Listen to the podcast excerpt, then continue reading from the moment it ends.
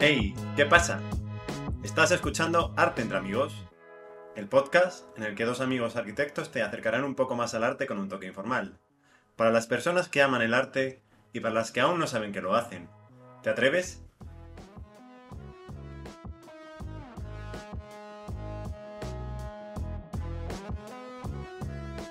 ¿Qué tal estáis todos? Bienvenidos a un nuevo podcast de Arte entre Amigos. Aquí estamos, un servidor, Miguel España, y mi fiel amigo Albertito. Alberto, ¿qué tal, tío? Mi fiel amigo, dice, así me, no me has llamado en la vida. Muy bien, con calor. Hace un calor por aquí, tío. Como si estuviera posando. Si llevara dos horas quieto, ¿sabes lo que te quiero decir? ¿Tú qué tal? Yo bien, por aquí no hace tanto calor. De hecho, salí a correr ayer y me quedé pensando en la reacción que hacían mis nuevas zapatillas a la hora de dar pasos. Y dije, no es mala idea para un podcast hablar de Isaac Newton. Y después me quedé pensando y dije, ¿pero Isaac Newton era artista? Y no se te caería una manza en la cabeza, ¿no? Y te quedaste así, así de arreglado. Nada, chicos, hoy vamos a hablar sobre el primo de Isaac Newton, Helmut, un fotógrafo, para el que no lo conozca, de lo más importante del siglo XX. Fue bastante importante en el mundo de la fotografía de moda porque se metió en temas pantanosos, podemos decir, ¿no? Sí, es un fotógrafo alemán que trató mucho la desnudez en los años 60. Y bueno, su nombre real es Helmut Neustädter, que por cierto, tengo que decir que Neustadt significa ciudad nueva en alemán y Newtown significa también ciudad nueva en inglés. Por lo cual me surge la pregunta, ¿tú crees que quería llamarse ciudad nueva en inglés y dijo, voy a hacerme un poco más aquí el interesante y voy a decir Newtown, no Newtown? Pues, brother, yo creo que sí. La verdad es que lo... Tiene toda la pinta de que lo hizo aposta, ¿eh? Es curioso porque se lo podía haber dejado su apellido alemán porque siendo Neustädter se dedicaba a hacer fotos de pechos. O sea que la casualidad, ¿eh? Después de este chistaco, chicos, yo creo que es momento de empezar el podcast, así que adelante. Helmut Newton.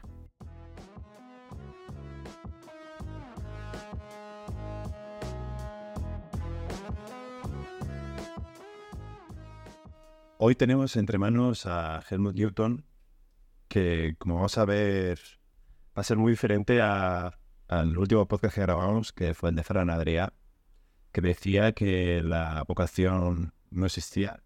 Aquí vamos a ver cómo este niño berlinés, ya desde muy chiquitito, estaba ya obsesionado con tanto con la fotografía como con el cuerpo femenino. Helmut Newton nació en Berlín en 1920. ¿Y qué pasaba en esa época, Miguel, en Alemania? En esa época en concreto no pasaba nada, pero cuando pasaron 10 años, 12 años, en la década de los 30 es cuando Adolf Hitler llegó al poder en Alemania. Y bueno, como hemos dicho hace un momento, Helmut Newton era judío. Entonces no era muy bien bienvenido. La verdad es que tuvo una infancia difícil ¿eh? y es curioso que, que siempre quiso ser fotógrafo y a pesar de ser judío estuviera impresionado por toda la imaginería del régimen nazi. Eso lo vamos a ver más adelante. Sí, con 12 años se compró su primera cámara. Era, como bien has dicho, lo contrario que Ferran Adrià en ese sentido. Tenía mucha vocación y desde muy pequeño quiso ya plasmar sus impresiones por medio de la fotografía. Su primer maestro o influencia fue una fotógrafa judía, Iva, cuyo verdadero nombre era Else Simo, y de la que aprendió pues los conceptos básicos de la fotografía, cómo tratar la luz, el tema de la obturación, etcétera. También le marcó mucho el hecho de que pasados unos años fue capturada por el régimen y fue ejecutada en un campo de concentración. Era una de las primeras fotógrafas mujeres que se dedicó al tema de, de fotografía profesional y para Helmut Newton fue una figura muy importante. Y tenemos que decir que a los 16 abandona la escuela y se pone a trabajar ya directamente con IVA. Lo contrario de venía. Ay, joder, qué cabrón. Em, pues, pues sí. Y ya en 1938, con la llegada del régimen nazi al poder y la persecución judía, le toca abandonar con su familia el país. Iba a destino China, pero por problemas con los visados y demás, se quedó atrapado en Singapur. ¿Y qué pasó? Pues que Helmut se iba a Asia. en su camino a Australia se estableció en Singapur, donde estuvo trabajando para la prensa local como reportero, pero sin embargo no tuvo mucho éxito y a las dos semanas fue despedido. Que eras, vaya ojo, ¿no? Vaya ojo.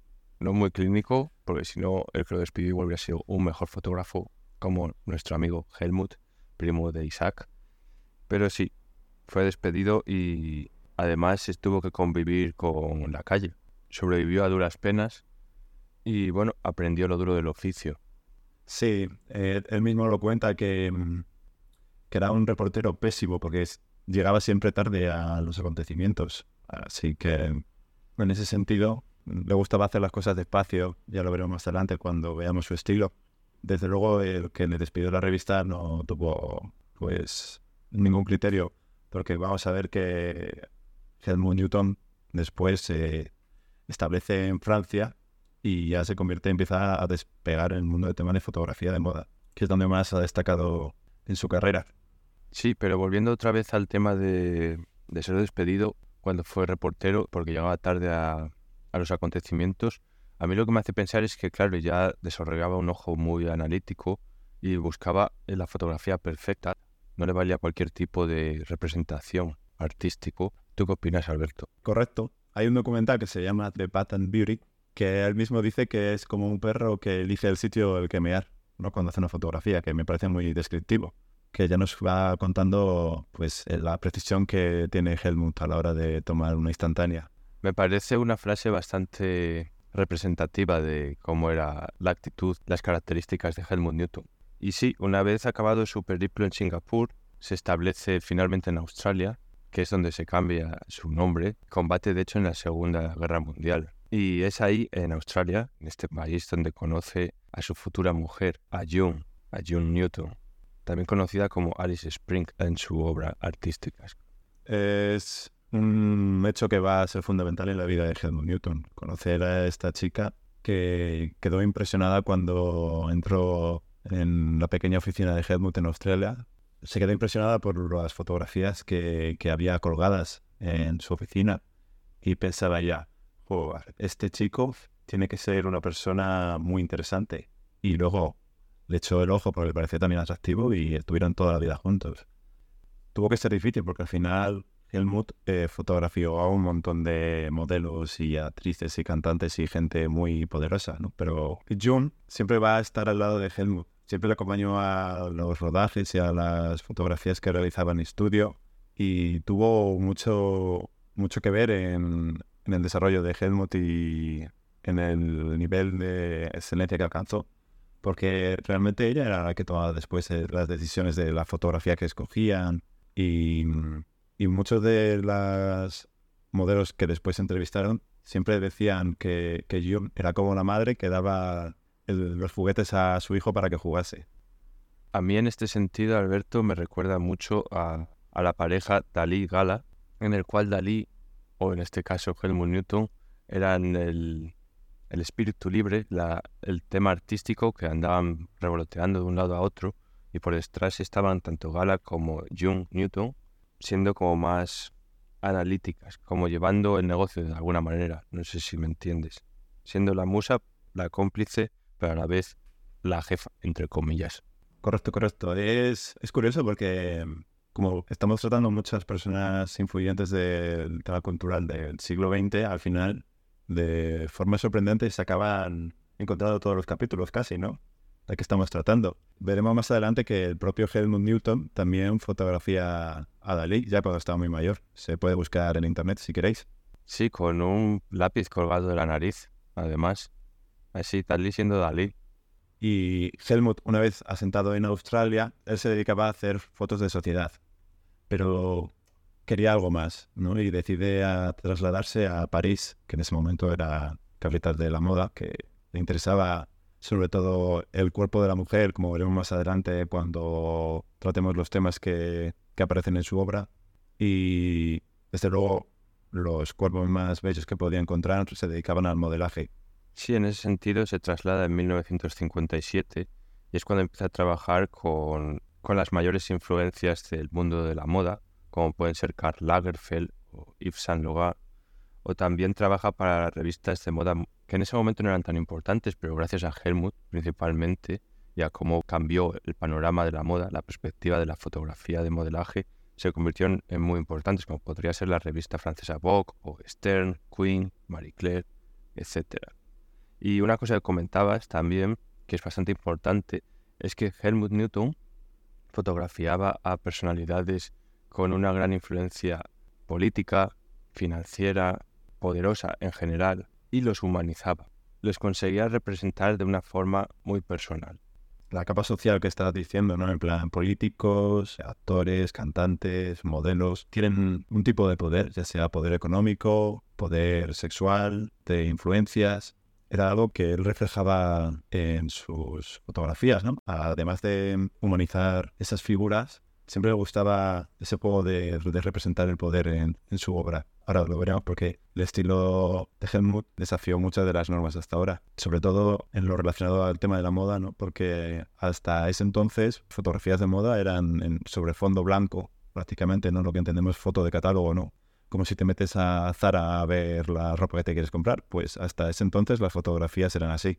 Además, hasta ese momento la mayoría de prendas o de fotografías, que no eran fotografías en realidad, de moda, se representaban mucho con dibujos. Después empezó a utilizar un poco la fotografía de catálogo con el fondo blanco, como bien dices, y él fue el que cambió esa perspectiva a la fotografía de hoy en día, que como por ejemplo, no sé, podemos imaginarnos, no sé, Irina Saik, por ejemplo, cómo aparece en un fondo haciendo algún tipo de representación y no simplemente posando en un fondo blanco.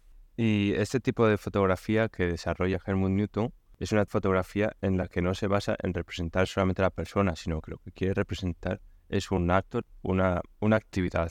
En definitiva, lo que quiere buscar es plasmar sus ideas mediante el uso de un modelo o una modelo, en este caso femenino principalmente. Prácticamente los hombres para Helmut Newton eran un complemento estético, ¿no? como un mueble, por así decirlo. Cuando veáis las fotografías de Helmut, vais a encontrar que es como una historia, ¿no? Que parece como una escena de una película, casi se podría decir. Una instantánea. Un frame que captura un instante en el que están pasando muchas cosas. Vamos a ver la luz, la mirada, las sombras, la actividad que se está haciendo, las sombras, exactamente. Sí, y este es un estilo distintivo de Helmut que podemos reconocer en cuanto vemos diferentes fotografías suyas, se puede decir muy fácilmente que la obra de Helmut Newton es el primer fotógrafo que se caracteriza por tener una obra muy distintiva. Por otra parte, Helmut es un fan de la fotografía de exteriores, intenta salir mucho de, como decíamos antes, de la fotografía de catálogo dentro de, estudios y para ello prefiere no utilizar la luz de estudio, sino que quiere utilizar la luz como material fotográfico. Y en este sentido es importante destacar que hacía un uso de la luz natural tanto al inicio del día, las horas doradas, y también utilizaba mucho la peor luz del día al anochecer para utilizar diferentes representaciones. Podía tener a las modelos por horas posando simplemente para capturar ese frame. Sí, la iluminación en las fotografías de Helmut son una auténtica salvajada. Sobre todo las nocturnas. Las nocturnas parecen realmente cuadros de Caravaggio. Un contraste increíble que para entenderlo, al final en esa época no era tan sencillo hacer una captura de, una instantánea nocturna donde se viera el entorno, donde se viera la modelo. Al final lo que conseguía con este juego de luces era una sugestión bastante sensual, ¿no? Porque al final el límite entre la luz, la parte iluminada, la parte sombra, creaba ese juego de contrastes que era muy sugestivo. Una fotografía que hace con la cantante Grace Jones, era una cantante afroamericana de los años 60, se caracterizaba por tener una apariencia andrógena, lo cual era bastante también sugestivo para Helmut Newton, y se trata de una fotografía en la que aparece totalmente desnuda con un cuchillo. Es una fotografía blanco y negro en la cual se encuentran diferentes filtros mediante materiales.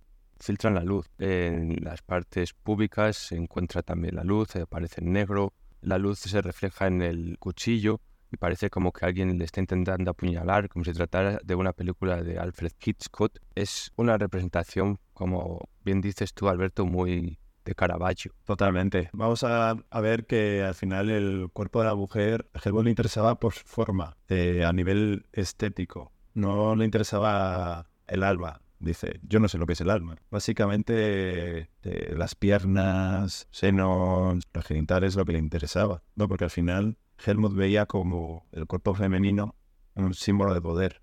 Y en ese sentido hizo unas obras muy interesantes. Estamos hablando de los años 60, que hay que recordar eso, que no es como ahora que es todo mucho más accesible. Era una época donde empezaba a existir el ludismo, el exhibicionismo, pero aún así, muchas veces Helmut lo que intentaba demostrar no es que eran simplemente objetos que se pudiera poseer, sino que el propio cuerpo femenino era un símbolo de poder. Y hay una serie que se llama Naked and Dressed. Es una serie de modelos que posan en la misma postura, vestidas y desnudas, que viene a decir eso exactamente, ¿no? Que una mujer no necesita de lencería o de joyas o de mm, ropa cara para tener poder o ser valiosa. Esta serie de Naked and Dressed, desnudo y vestido, es bastante sugestiva en la que aparecen, por ejemplo, modelos vestidas de policía y después con la mitad del uniforme puesta la otra mitad. No, al final lo que quiere representar es eso, que la mujer en sí misma es poderosa, independientemente de su posición o de que lleve maquillaje o no. Aunque en este caso realmente Helmut sí que era muy fan de, los labiales, de pintalabios. Pero en ese sentido,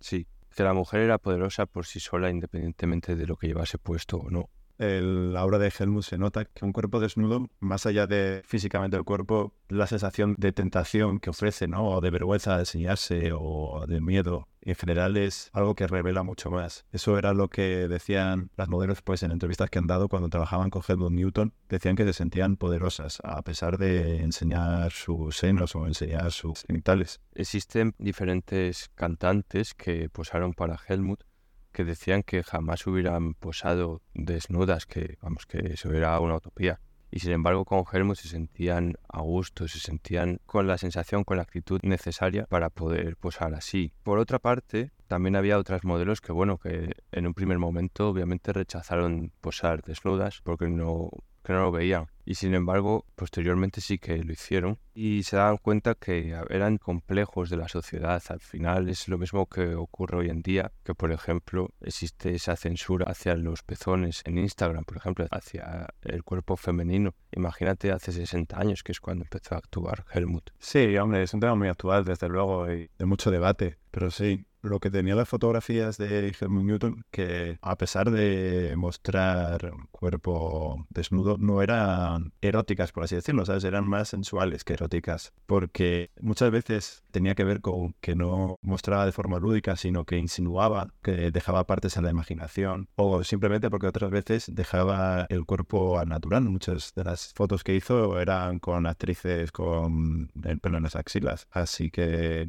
eso también fue muy provocativo, porque imagínate una revista de moda como Vogue, que de repente la foto de portada de una modelo con Penelas Asila, yo creo que fue bastante controvertido. Vogue y Bulgari y casi se caen para atrás. También, según lo que tú mencionas, en la serie de desnudos y vestidos Naked Andrés, en una fotografía muy famosa en la que aparecen cinco modelos femeninas vestidas y obviamente también desnudas, Helmut pidió que les hicieran el mismo corte de pelo público a las cinco modelos para que apareciesen de una forma homogénea. Sí, algo que parece surrealista, ¿no, Miguel? Como hizo también Helmut hablando del surrealismo en el tema de la noche, que era otro tema a tratar por él en toda su obra fotográfica, que se hace referencia obviamente a el genio de cada que es, a Salvador Dalí. Helmut se encontró influenciado por este estilo artístico y por otros temas como los ojos o el carácter violento, sugestivo de sus imágenes en el cual a mí personalmente me recuerda mucho al tema del nazismo, intentando recrear de alguna manera ese poder que vio de forma trágica en su juventud. Las fotografías nocturnas de Helmut Newton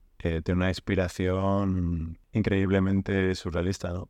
Es lo que decíamos, ¿no? Lo de sugerir que pueden pasar cosas sin que tú lo veas, y eso es muy, muy interesante. Y desde luego que con el tema del nazismo, él mismo lo dice, que personajes como Lenny Riefenstahl fueron clave para él también, porque una estética tan poderosa y tan potente, aunque él fuera judío, es imposible quitársela de encima, ¿no? Es una mochila que él siempre va a llevar y que de alguna manera en su trabajo se nota.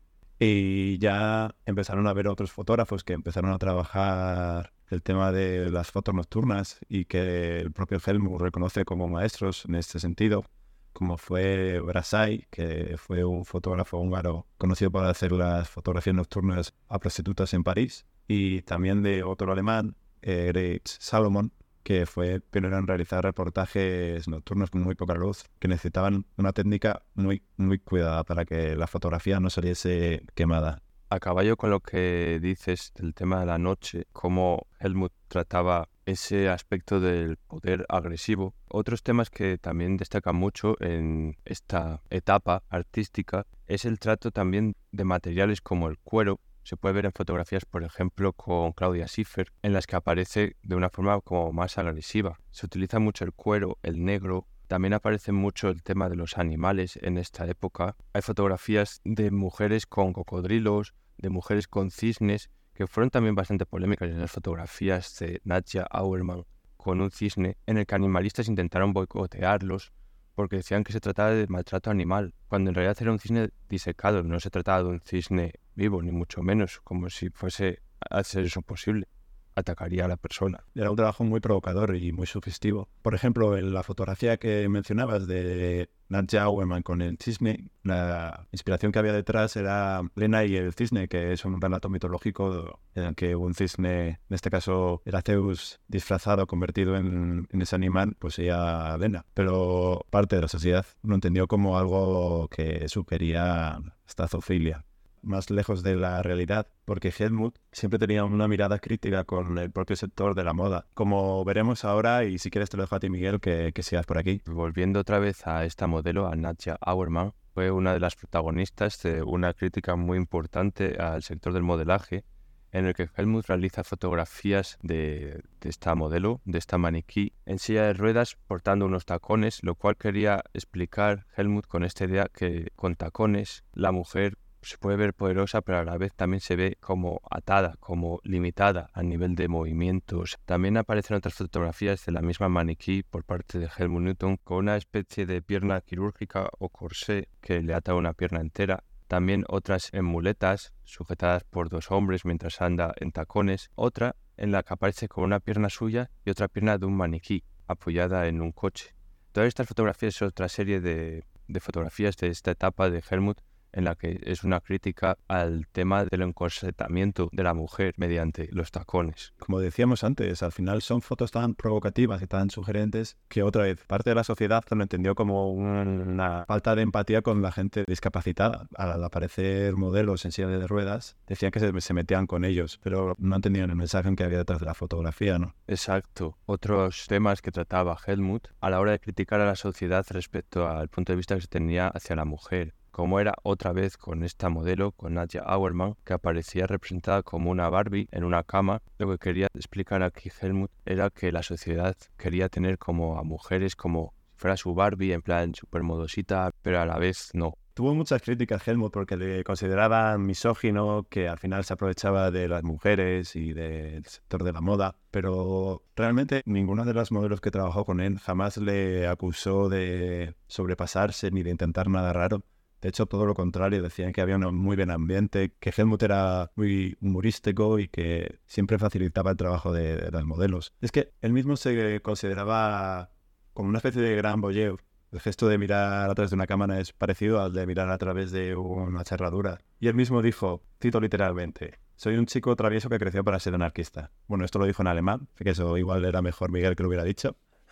Hay una fina línea entre lo que es boyerismo, sobrepasarse, pero realmente Helmut lo que quería era transmitir la belleza del cuerpo de la mujer. Y este fue el trabajo de Helmut en realidad. Por otra parte, al hablar de boyerismo, a mí cuando alguien me habla de boyerismo, pienso en una persona observando durante tiempo. Aquí a la par se me viene otra frase que decía Helmut que refleja muy bien cómo era su trabajo, que es todo el mundo recuerda una mala foto, Nadie recuerda el dolor por el que todos pasaron para lograr una buena foto.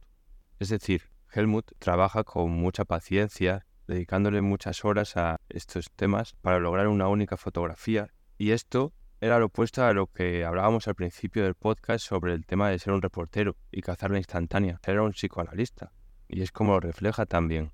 A ver, es que las fotografías de Helmut es algo icónico. Han sido muy subversivas porque, por ejemplo, la foto que hizo para Bulgari cogió un pollo de cocina abierto de piernas en una posición sugerente y a la chica con a sus manos y las joyas, que lo cual era bastante subversivo para la época.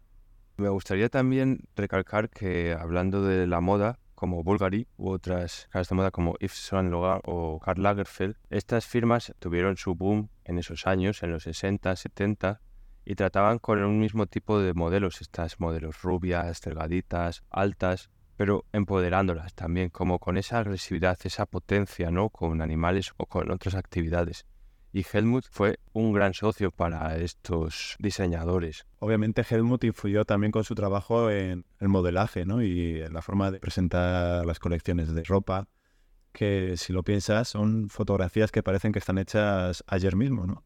Sorprendente, ¿no? Porque tienen realmente más de 40 años. Pero además de hacer críticas en el mundo del modelaje, también lo hacía en los retratos que hacía. Por ejemplo, hizo una fotografía a Jean-Marie Le Pen, que para quien no lo sepa, era el padre de Marie Le Pen, en una postura muy parecida a una foto que tenía Adolf Hitler con sus perros. Esto lo comenta Anna Wintour, que es la editora de la revista Vogue en la época, que era una fotografía muy conocida en Alemania, la del dictador con el pastor alemán, y sin embargo Jean-Marie Le Pen estaba posando con su perro tan tranquilo sin darse cuenta y cuando empezó a publicarse la portada se sintió obviamente indignado y quería cancelarlo, cosa que ya estaba firmado y se publicó. Y fue una manera de hacer una crítica a sus ideales políticos, pero representando lo que era, estaba representando su personalidad. Pues sí, Miguel. Yo creo que las fotografías de Helmut son imágenes tan audaces, críticas siempre tienen una crítica a la fotografía que está haciendo en el momento actual de la sociedad. Y yo creo que eso es algo muy valiente y que no se había hecho hasta esa fecha en el mundo de la fotografía. A mí las fotografías de Helmut Newton, tengo que decir que me parecen que trascienden la época, fueron una revolución, una transgresión en los años 60, 70, 80. Pero si ahora las ves, primero las reconoces, que son suyas, y segundo, te parecen que han sido hechas ayer. Lo que quiere decir esto es que ha influenciado y ha cambiado el panorama tanto de la fotografía como de la moda a la hora de representarla y a su vez se ha hecho atemporal. Yo creo, chicos, que nos podéis dejar en los comentarios qué creéis, si el trabajo de Helmut es misógino o no. ¿Tú qué opinas, Miguel? Yo creo que el trabajo de Helmut se pudo considerar misógino en los años 60 porque era algo totalmente nuevo, diferente, algo que podía alterar a la sociedad o indignarla pero realmente se ha demostrado que era un adelantado a la época, como han sido muchos otros genios. Al final, los genios muchas veces han sido personajes incomprendidos en su momento. A mí me parece que ha sido una manera de dar valor a la mujer y de expresar ideas de una manera totalmente diferente sin caer en lo burdo. Porque, por ejemplo, como hablábamos de la fotografía del cuchillo con Grace Jones, la sombra tapa sus partes públicas, pero de tal manera que no queda vulgar, sino que queda artístico. Y después, en muchas entrevistas, se hablaba con las modelos o con cantantes, personalidades que habían posado para Helmut y siempre hablaban que este fotógrafo era una persona muy divertida, que tenía una actitud casi paternal, que les hacía sentirse muy bien y muy a gusto delante de la cámara, lo cual a mí me parece inversamente proporcional a lo que sería una misoginia. Entonces yo diría que no, sino que es más bien un genio. ¿Y tú qué opinas? En mi opinión, parte de la fotografía de Helmut representa lo que existe en la sociedad, que es el machismo. Muchas veces su trabajo es una crítica a esa propia parte de la sociedad. En plan, cuando se es posesivo con el cuerpo de la mujer, cuando intentas censurarlo, cuando intentas dominarlo, yo creo que no puedes decir a un sector como el de la mujer que lo que tiene que hacer con su cuerpo. Y eso me parece una actitud que hoy mismo se intenta censurar y vemos recientemente demostraciones como por ejemplo Amaral el otro día enseñando sus pechos o el año pasado con Rigoberta Bandini con la canción de Mamá. Forma parte de la naturaleza. Cada mujer tendrá un pecho diferente. Y Helmut lo que mostraba también en sus fotografías es esa diversidad del cuerpo femenino, que la belleza existe en todos. Para mí su trabajo no es misógino, sino todo lo contrario. Es una oda al cuerpo de la mujer. Así que yo creo, chicos, que haces como Helmut, respetar a las mujeres y disfrutad. Y si haces fotografías que no sean de Boyer. Un saludo y esperamos que os haya gustado el capítulo de hoy. Adiós.